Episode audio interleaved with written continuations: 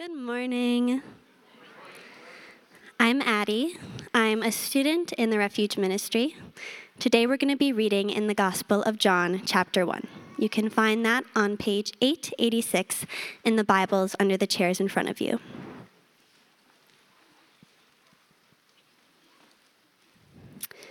John chapter 1, verse 14. And the Word became flesh and dwelt among us, and we have seen his glory glory as of the only Son from the Father, full of grace and truth. John bore witness about him and cried out, This was he of whom I said, He who comes after me ranks before me, because he was before me. For from his fullness we have all received grace upon grace. For the law was given through Moses, grace and truth came through Jesus Christ. No one has ever seen God, the only God who is at the Father's side, he has made him known. Our other reading will be in Exodus chapters 33 and 34. And the Lord said to Moses, This very thing that you have spoken I will do, for you have found favor in my sight, and I know you by name. Moses said, Please show me your glory. And he said, I will make all my goodness pass before you, and will proclaim before you my name, the Lord. And I will be gracious to whom I will be gracious, and will show mercy on whom I will show mercy. But, he said, You cannot see my face, for man shall not see me and live. And the Lord said, Behold, there is a place by me where you shall stand on a rock. And when my glory passes by, I will put you in a cleft of the rock, and I will cover you with my hand until I have passed by. Then I will take away my hand and you shall see my back, but my face shall not be seen. The Lord descended in the cloud and stood with him there, and proclaimed the name of the Lord. The Lord passed before him and proclaimed, The Lord, the Lord, a God merciful and gracious, slow to anger, and abounding in steadfast love and faithfulness, keeping steadfast love for thousands, forgiving iniquity and transgression and sin, but who will by no means clear the guilty visiting the iniquity of the fathers on the children and the children's children to the third and fourth generation. And Moses quickly bowed his head toward the earth and worshiped. This is the word of the Lord. Thanks. Good morning. Good morning. Make on here. Well, welcome everybody. Good morning, everyone joining us online as well today. Before we jump into our teaching time this morning, I have just a couple of things I want to share with you. And the first is a word of thanks to all of you. We uh, just hosted our Heart for the Valley event again this weekend, and I want to give you a quick report on that. You guys gave a little over $21,000 this year for, to Heart for the Valley. Why don't you give yourselves a hand for that? Thank you for your generosity in, in giving. Uh, we had uh, 65 students and volunteers from our refuge ministry come on Friday and Saturday to pack meals and then deliver those meals. We were able to provide really big Christmas meals uh, to more than 220 families around the St. Croix Valley. So I just want to say thank you, thank you, thank you, and thank you again for your generosity, not just in Heart for the Valley, but of course all year long. Uh, your giving makes what we're doing around here possible. So thank you for that. The other thing I just want to uh, talk about really quickly is uh, one more time. I know you've already heard it this morning. I just want to talk about one more time the plan for the next two Sundays because I want to make sure you understand why we're doing what we're doing. Okay? So this is Christmas week already, everybody. Yay! Are you? Was that a groan? Did you just groan? It's Christmas, everybody. Yay! You've almost made it.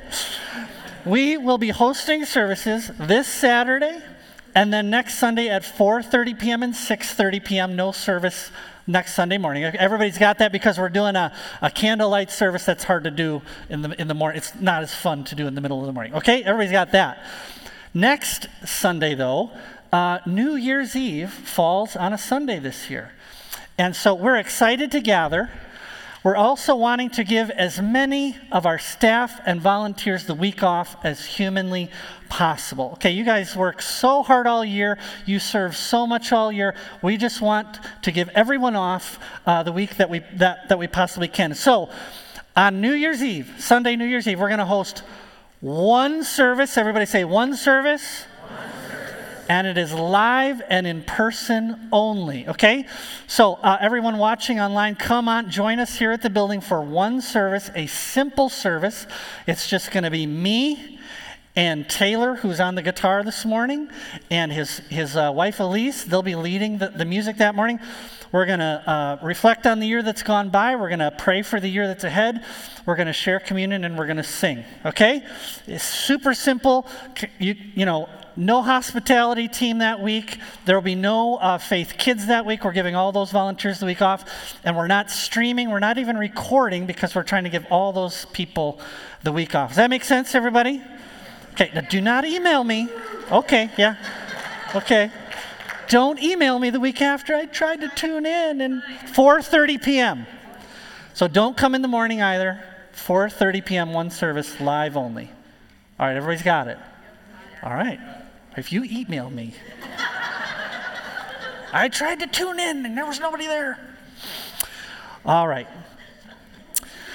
John chapter 1, starting in verse 14. Let me read just verse 14, and then I'm, we're actually going to do something a little different in this service than we did the first service. Okay? Sometimes, you know, we, we have two services here. In the 9 o'clock service, I just leave like, that was a good practice. But that wasn't it. So I'm going to add something this service. Okay. The Word became flesh and dwelt among us, and we have seen his glory, the glory of the only Son from the Father, full of grace and truth. Here's what we're going to do that's a little different. We're going to play a game to start the 11 o'clock service, and it's called Wild Speculation with Pastor Tim. It's going to be a lot of fun. Don't answer out loud, keep your thoughts to yourself. But here's a question I want you to just uh, consider as we start John chapter 1, verse 14. That is this Let's pretend for a moment that there had been no sin. That Adam, Eve, and their progeny, all of humanity up to this point, has managed to keep the law of God unstained and perfect that humanity filled the earth and subdued it with all joy and glory and goodness, and nothing went wrong. Would there still have been an incarnation of the Word into flesh? Wild speculation. Just think about that as we start. And hopefully we'll come back to it in a minute. If I don't answer that question by the end of the day, you should raise your hand, okay? All right. The Word became flesh and his and dwelt among us, and we have seen his glory, John says. Now, the word, just by way of refresher, especially if you're here for the first time, the word again uh, is the pre existent, eternal, self revealing word of God. The Nicene Creed uh, says, God from God, light from light, true God from true God. He makes the inner thoughts and the intentions of the heart of God known. The Word reveals this incredible dynamic at the heart of the universe a dynamic of love, joy, and unity between Father, Son, and Spirit. And, and this Word has become flesh. If you're wondering what Christmas is about, okay, we've really come to the heart of the issue now this week. Now, flesh actually is kind of a uh, kind of a crude word. You could actually translate this just meat. He became meat. I mean, there are nicer ways to describe a person than that, but John's point in saying this is that uh, the Lord of the universe really did become one of us. Not just like semi human or uh, a quasi human of some kind, but the Word of God really has taken on a nature just like ours. Philippians 2 7 puts it this way that the Son of God emptied himself by taking the form of a servant and was born in the likeness of men. And John says, We've seen his glory. Glory as of the only Son from the Father, full of grace and truth. You know, in, in our context today, where we live, one of the primary stumbling blocks for people to Christianity is how could Jesus be God? You know, but in most of the world today, Uh, and in this context here, this ancient Greek context, the, the real stumbling block is how could God become Jesus? I mean, why would, a, why would any perfectly pure spiritual being become meat? You know, put on flesh and bone and, and an actual nature like ours. And yet, that is exactly what John asserts. Today, we're going to talk about what it means that in doing so, he reveals the glory of God to us. What does it mean when John says that we beheld or we saw his glory? Now, so far in our reading in, in the Gospel of John, we've been saying if you really want to know what's happened with Jesus, you need to go back to the very beginning and even before the beginning, before Genesis, to ask not just who is Jesus, but who was he before he put on flesh. Today we get to say, John also thinks if you want to understand what's happened, you need to go back to Exodus as well. Uh, what does it mean that Jesus reveals the glory of God? Well, this verse, verse 14, is just loaded with language and imagery from the book of Exodus. So we're just going to spend a little time there this morning. Addie just read parts of Exodus 33 and Exodus 34 from us for us. Uh, now, maybe you've never read Exodus before. Here's a, a brief introduction to Exodus. One of the primary questions in Exodus is how can God dwell in our midst? How can a holy, righteous, and spiritually pure God make his home with us? And the problem is his glory. Uh, maybe you've heard words like holiness or glory before, and, and when you hear the word holy, uh, maybe the first thing that comes to your mind is, you know, a morally perfect person, and that would be absolutely right. But holiness and glory in Scripture are foundationally about God's utter uniqueness as the creator and sustainer of all things. There's nothing like him. There's no other being in the universe with the, the power to create a universe as beautiful and awesome as this one. There's no other being that actually is the source of life, the uncreated creator. He's completely unique. And his glory has to do with the radiance and the weightiness of that uniqueness and awesomeness. You know, there are just some people who, by virtue of who they are, you know, when they walk into a room, you just kind of feel the weight of their glory. And everybody is quiet all of a sudden, and everyone knows that they've just walked in the room. Well, that's how it is with God. Glory in Scripture can just be synonymous with awe or praise. So when when God causes his glory to pass by Moses, Moses, what does it say? He, he fell to the ground and worshiped. The sun would be a great metaphor for what's going on in, in this relationship with God's glory. The sun, uh, in, at least in our solar system, totally unique. Everything circles around it, and everything gets its life and its light from the sun. You can, you can go in the dark if you want, Okay? You can hide in the dark and tell yourself, there's no sun, there's no sun, there's no sun, there's no sun. You can do that, but the reality is that the sun continues to sustain you every moment of every day. That's a great metaphor for the holiness and glory of God because uh, even while the sun is the source of all light and life, it is incredibly dangerous. Uh, even at 92.1 million miles or something like that, it can still kill you if you're out in it too long. Uh, and so it is with the glory of God. His, his presence is dangerous to us, not because it's so bad, but because it is so good. And that's the way that God is revealed to us in Exodus. I'll just give you a couple of examples of the glory of God in Exodus.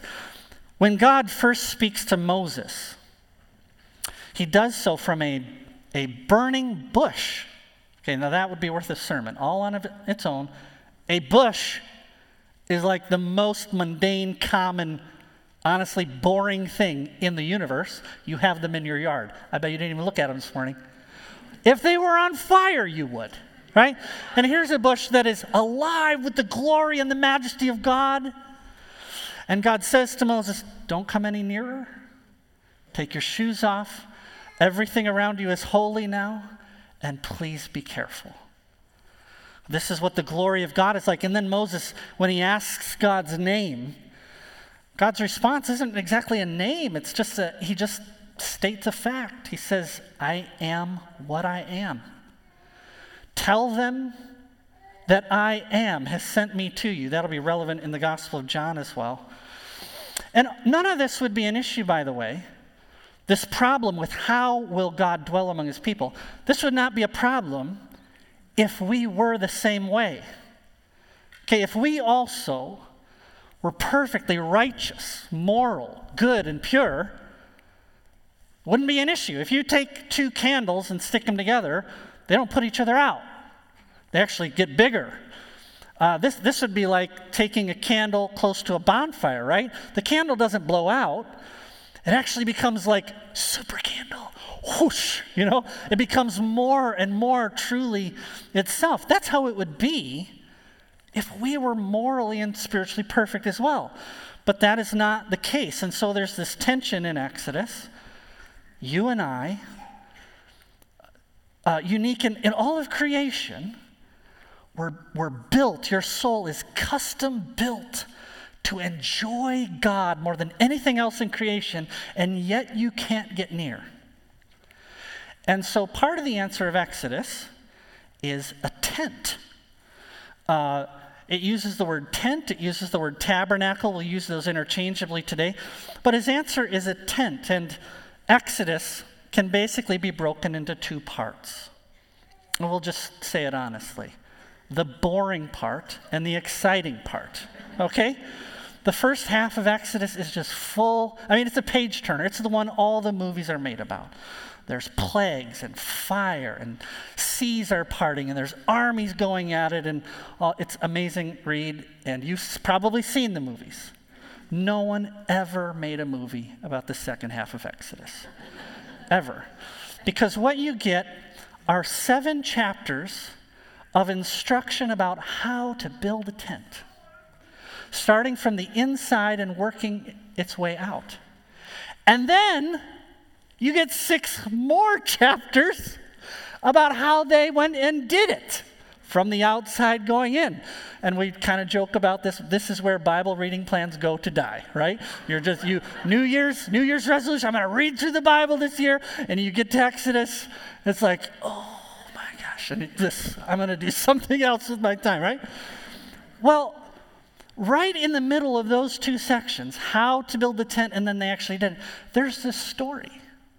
And it's an incredible story. Addie just read part of it for us, where Moses says to God, I want to see your glory. And if you're reading through, you've got to say, what are you talking about? What was the first half of this book all about? All the plagues and the pillar of fire and the parting of the sea. I mean, what more do you want to see? But there is more, Moses wants. There's something about God that still he longs for. And it's one of those moments in Scripture where a, a character in the Bible speaks for all of humanity and saying, Would you just let me see you? I just want to see your glory. And God's response, if you were paying attention as Addie read, is, I can't. I, it would kill you. And so what I'll do, I'll put you in this, in this rock, and I'll cover you with my hand, and I'll cause all my goodness to pass in front of you, and I'll, I'll say my name, but no one can see me and live. And what John is doing, what he does is comes along. Oh, one more thing about the tent. I, I keep forgetting this. One more thing about the tent is that the Word of God is right at the exact center of that tent. So that God says in Exodus, I want you to build this tent, this house around my word, and I promise if you want to find me, I will always be there where my word is.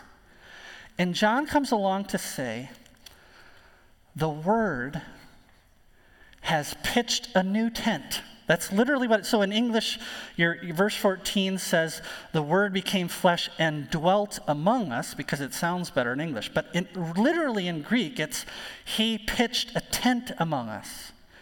It's as though the Word, you know, dwelling at the center of that tabernacle, folded the whole thing up and became it and entered in. So, you know, a few weeks ago we said that in Genesis, you know, God speaks into creation and everything is put in order. And once again, God has spoken his word and it's Jesus. Well, here we see, once again, God has built a tent for his glory and veiled it with flesh, put it in a real person. And that, and we have seen him, John says, and seen his, the thing Moses wasn't allowed to see, we saw. Now, the thing is that we miss it a lot. The Word became flesh and pitched his tent in our midst, and we have seen his glory glory as of the only Son from the Father, full of grace and truth. In the Gospel of John, the glory of Jesus is not revealed with a luminescent glow. Jesus did not walk around Palestine, you know, glowing and iridescent. But in the Gospel of John, Jesus reveals his glory through seven signs. John never calls them miracles, he calls them signs, seven things that Jesus does to point us to his true identity. He also reveals his glory in seven claims that he makes about himself. Seven times he says, I am the bread of life. I am the light of the world. I am the resurrection and the life, and so on. And then, if that weren't enough, seven more times, Jesus uses the words, I am, in reference to himself, just kind of in passing. So he's taking up all this language of Exodus and saying, the real Exodus is here now.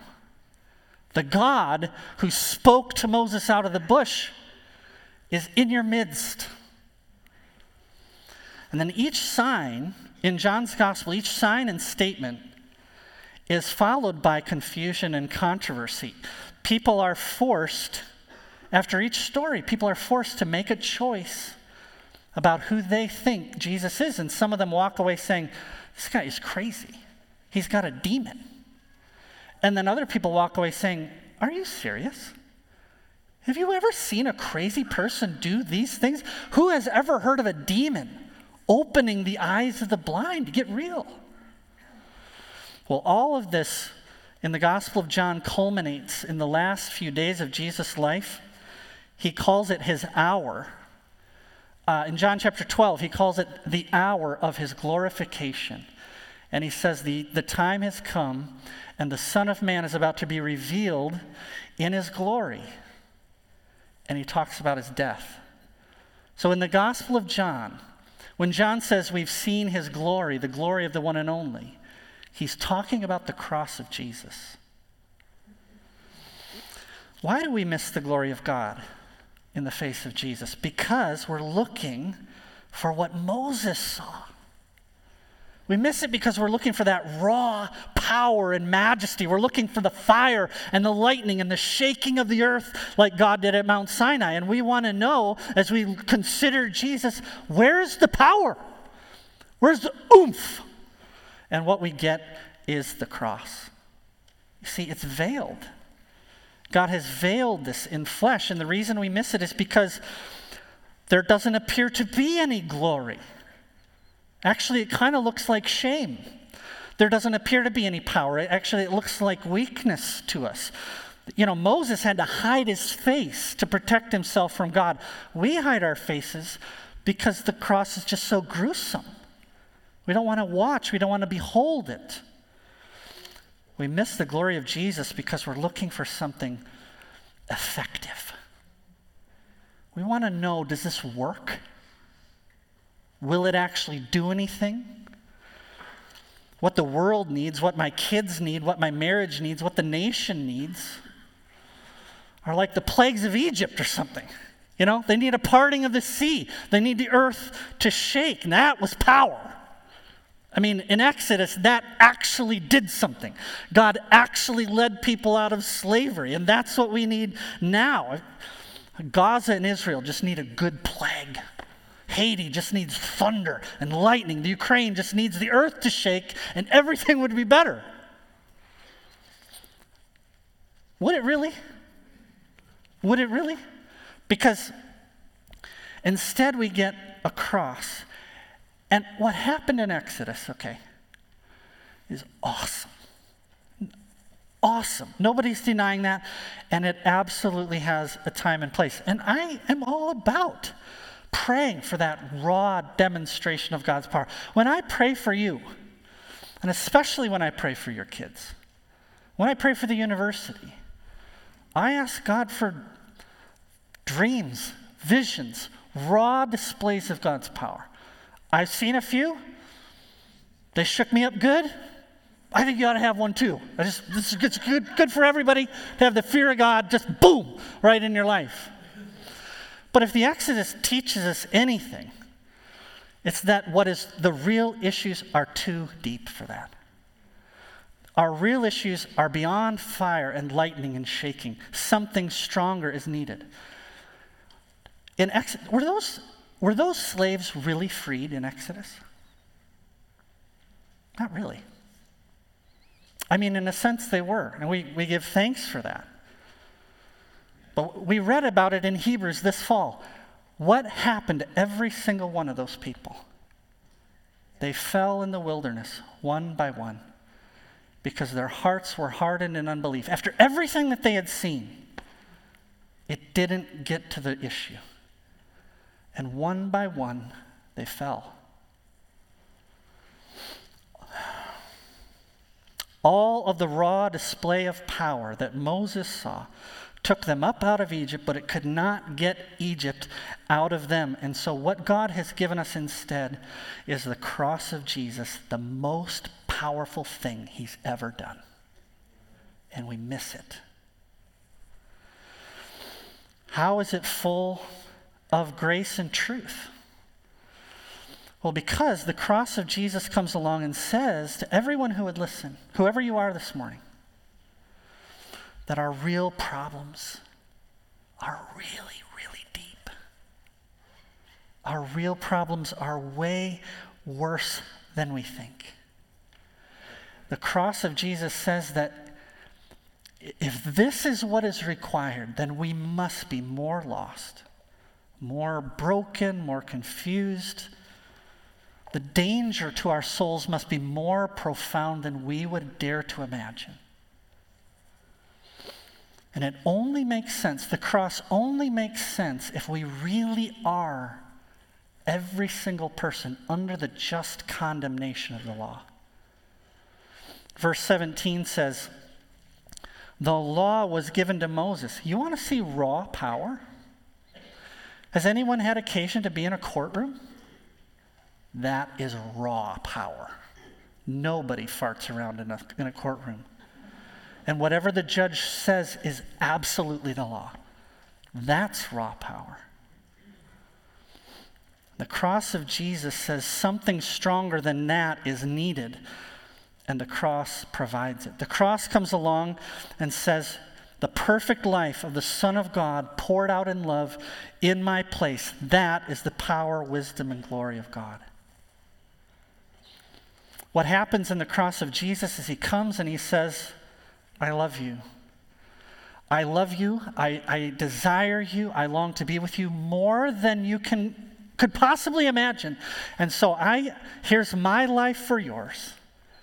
My death for yours. And you get all of my righteousness, all of my goodness, all of my perfect morality. I legally it becomes yours and I take all of your sin all of your brokenness, everything you've done and will do, I take upon myself and I put it to death. So that you actually are morally pure and perfect. Going back to that example of the sun or the candle or whatever it is we were talking about earlier. We said you, you take a candle, you put it next to a candle, they don't go out.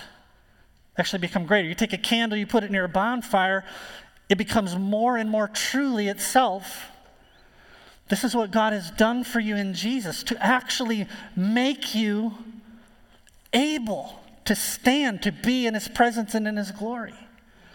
And not just to be snuffed out, to become truly who you were meant to be. Back to our wild speculation this morning. I think I'm just speculating. Okay, we're beyond the bounds of Scripture, and you don't have to agree with me. Has everybody got that? I. I think even if there had been no fall, no sin, no nothing, there was always going to be an incarnation. Scripture says that all things were created by Jesus and for him. This was always the plan. That God would enter his creation and fill it with his own presence and glory and power, and you were made for that. The other thing that tells me is that this, again, this present age of darkness that we live in right now really is just a blip. It will be over soon, and there will be glory forever. And the, the only question is will you share in that? Will you be able to stand in his presence or not? And the cross of Jesus is the only thing in the universe able to help you do that. That's why it's the strongest thing he has ever done. And we look at it and we think, that is foolish. It's weakness. It's shame. And yet it's the power and wisdom of God. And like all the other signs in John, the cross of Jesus and his resurrection create a divide. Some look at this and they say, this is just nonsense. It, it doesn't, how, would, how does the brutal death of a peasant Jew meet any of my needs today? How does it help my children at all? How does it help the world at all? But there are others who would look at it and say, This is my only hope.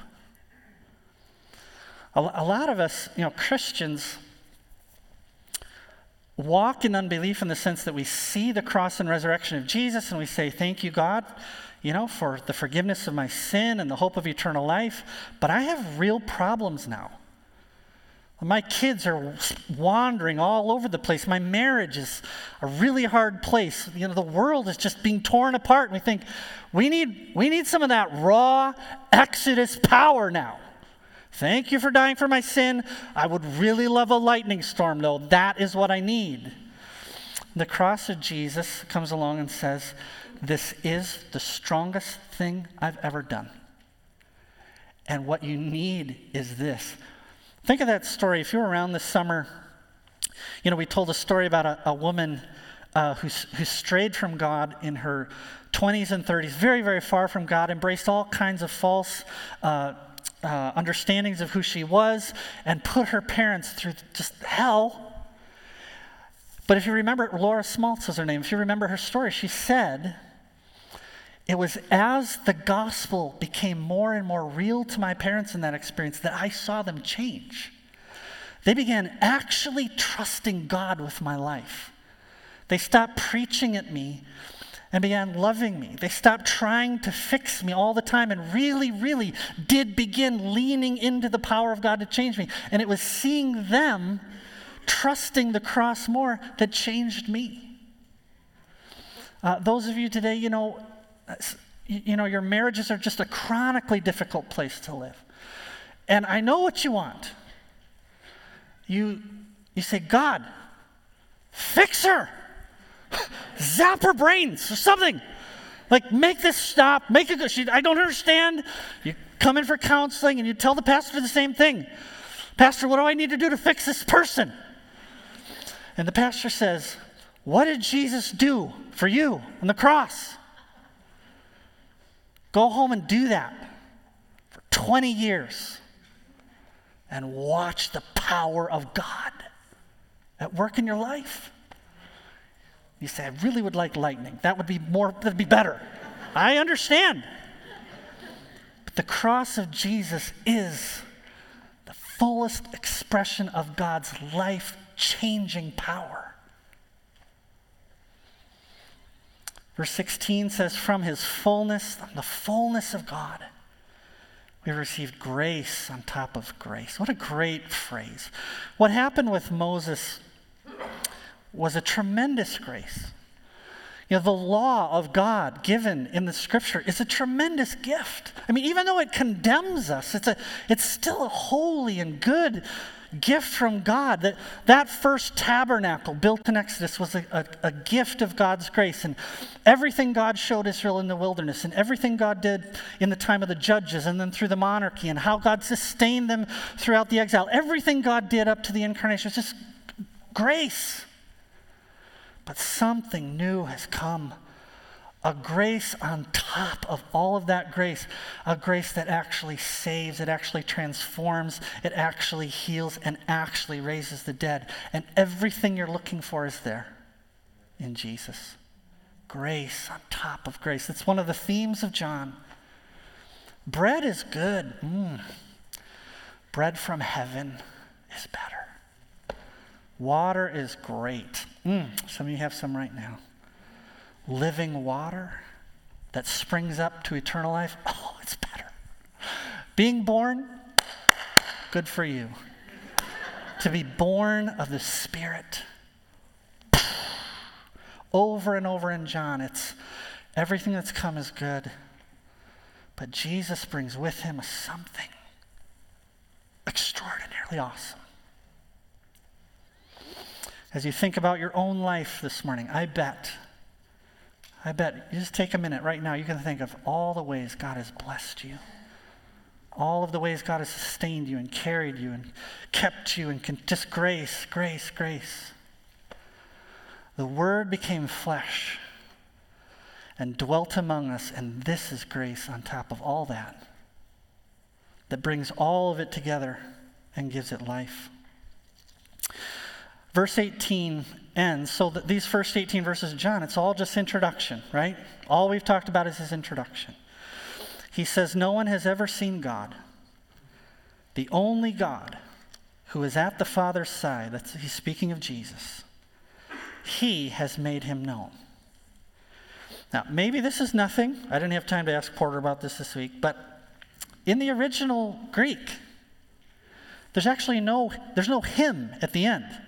So, literally, what it says is the only God who is at the Father's side has made known. Dot, dot, dot. Made known what? That, that's the point of this prologue. That's what John is trying to do. Everything we've talked about this month, he's just trying to say God, who is at the Father's side, has made known. Would you come see? He's just trying to whet your appetite. He just wants you to come and look, keep reading, he's saying.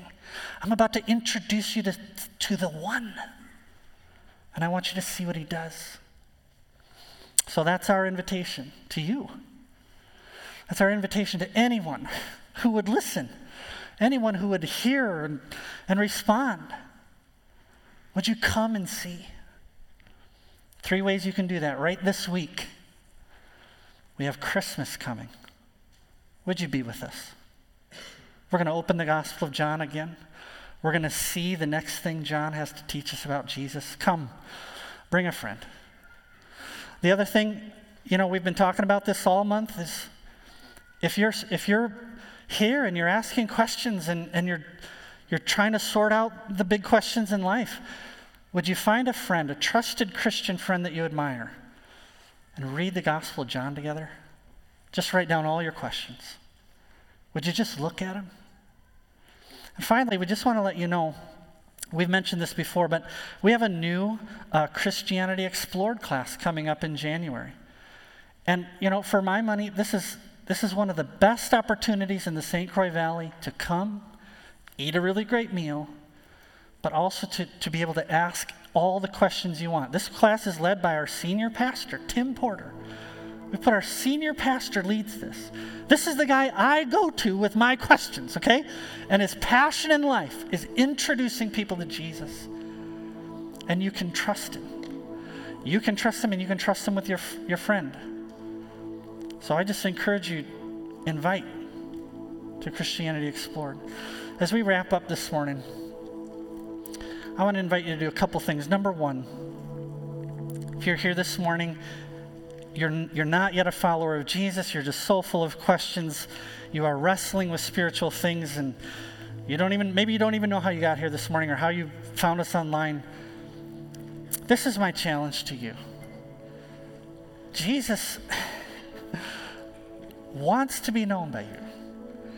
And that means that if you would just tell him, if you would just speak to him, he will hear. And so, if that's you this morning, I just challenge you. We're going to take some time to pray right now. As we pray, just say, God,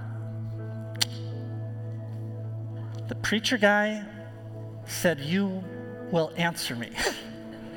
I'm asking if you're real, would you, would you help me to know? I want you to do that right now. And for everyone else, we all have people in our lives, people we love, that we just wish they could see the glory of God in the face of Jesus. And you are powerless to make that happen. Would you just take time right now, every name that comes to your mind right now, would you just bring them by name to your Father in heaven and ask God, would you speak so that your light and your life and glory break into the lives of my loved one? Do that right now.